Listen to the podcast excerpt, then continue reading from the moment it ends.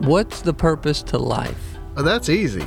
Money, But why? because it buys you happiness. But why? I don't know, chemically we seem to be disposed to it. But why? Screw you. This is Deep Talk.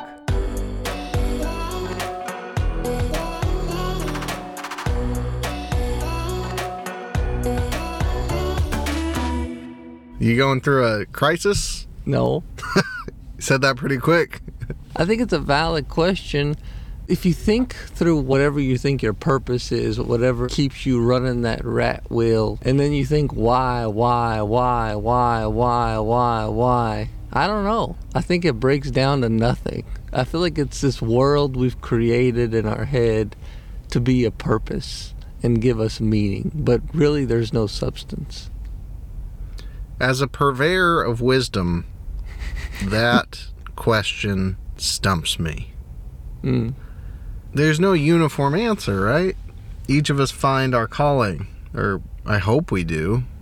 I'm sure not everybody finds their purpose. I don't know if we need to know our unique purpose to get through life and to be happy with life.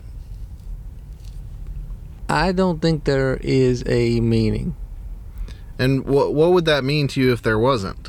What does that do? it releases any weight of responsibility I ever felt to find meaning. So, if you like knew that and felt that there was no purpose to life, would you do anything different? Yeah. What would you do? Stop watching all those freaking motivational videos telling me there's a purpose. Because they're stupid.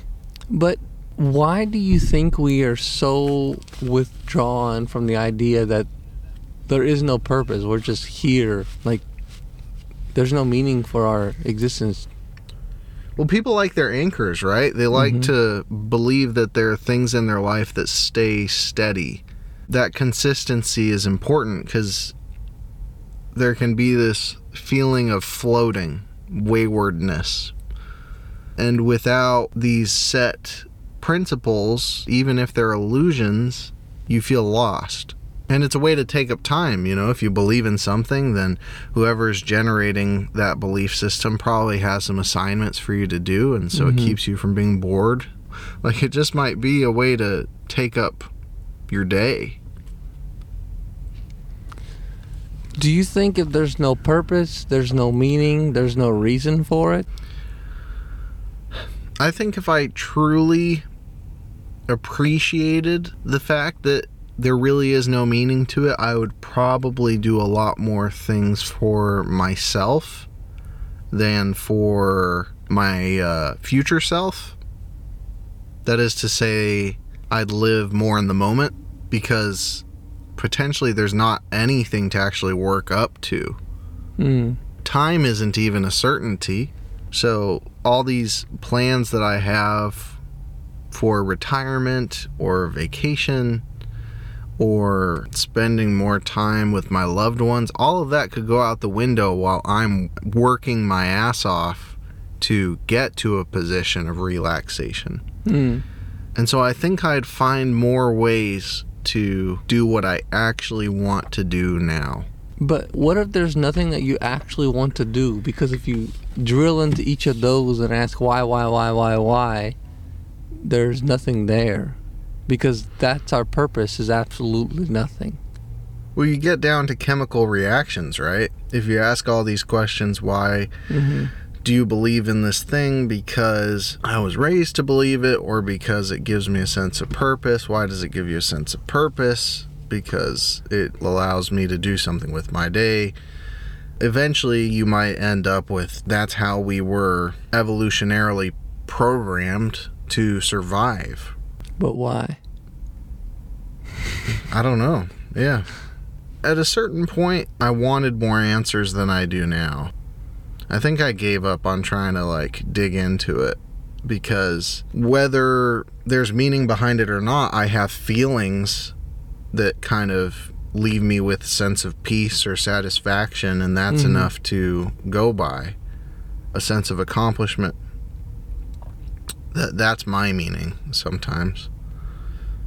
I'm realizing more and more that like relaxation is an illusion. At least for me, I don't enjoy having nothing to do. What I want is shit. What do I want? I was expecting to melt you this morning, and you took it very well. it does lead me to then like question What are you questioning? everything. Because often in our journey we uh, you know develop certain beliefs or viewpoints or understandings of the world and all of those are rooted in something.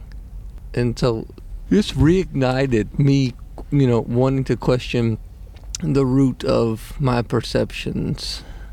Yeah, I think if you keep questioning things, it'll always end up at bedrock eventually, right? hmm But I think before you reach bedrock, there's so much room to play. no room I to like- play there's no purpose Um, I love simplicity. hmm It puts me at ease choosing to be a little naive to the world because darkness surrounds us regardless of what we do or not. We're kind of born into a place that has some really terrible things going on.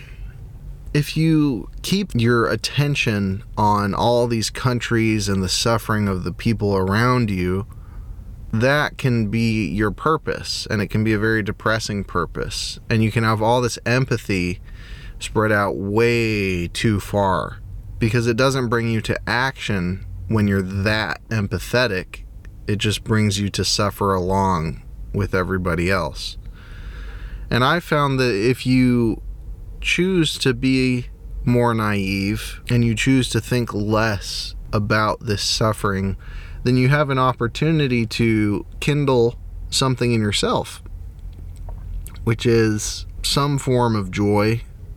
And no, I don't know why that matters, but it feels good, and it and it feels good in a different way than acquiring something feels good. You know, buying something. It it feels like sustainably good.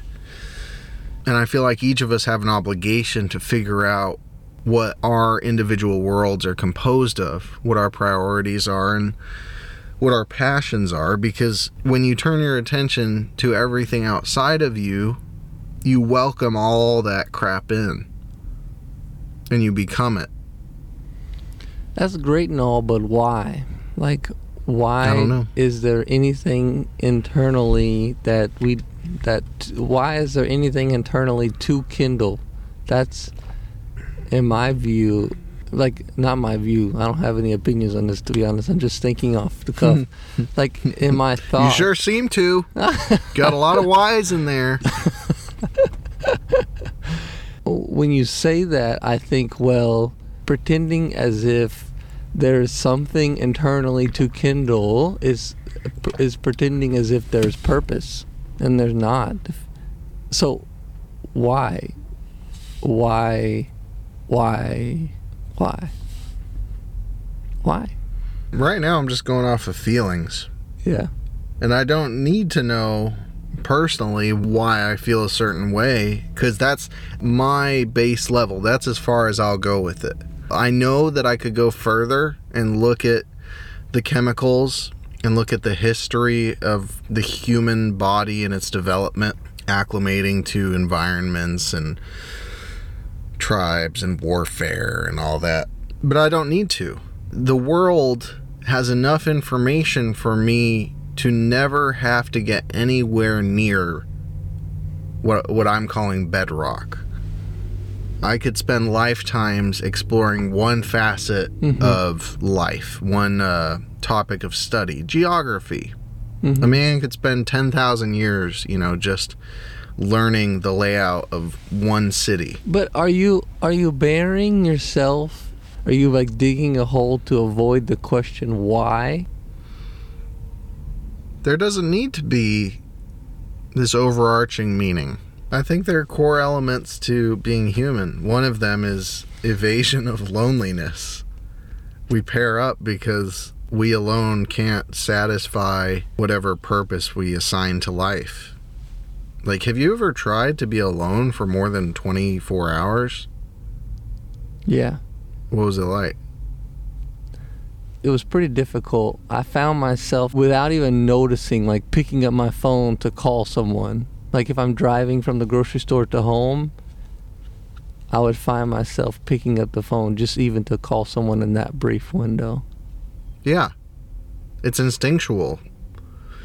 You can make the argument, oh, it's habitual. We just do it because we've always done it. But any attempt that I've made to be alone or any long period of time where I just happen to be alone, I notice the uh, absence of companionship.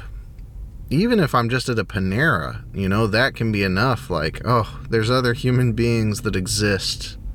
It's not just me, thank God. If I lived for a hundred years or ten thousand years, I don't know if I'd ever overcome the need for a companion. I mean, I, I attempted to do this podcast as a one man band. Uh-huh. And at a certain point, laughing at your own jokes just becomes Lame. like this creepy echo. Yeah. So if we say being alone is possible, and there are people who do it, oh, for sure. yeah, like a monk meditating in a cave for years, then what? Yeah, it's definitely possible, but as a tenant of my life, Mm. loneliness is not something I aspire to. I'm sure I probably can't provide any uniform, all encompassing concept or principle, but hmm part of my world is evasion of loneliness. And it's weird that I'm describing it as that instead of just the search for companionship because it makes me feel incomplete when I state that alone I am unsustainable. And I'm sure if I get down to bedrock, I might discover that I could do this whole thing without anybody, but I'm not interested in digging there, I guess. I think you're on to something. I think the further you dig down, the further away you get from feelings. Yeah. Because cause every time you dig down, you kind of split something. Yeah. You break into two different parts, and the complexity increases.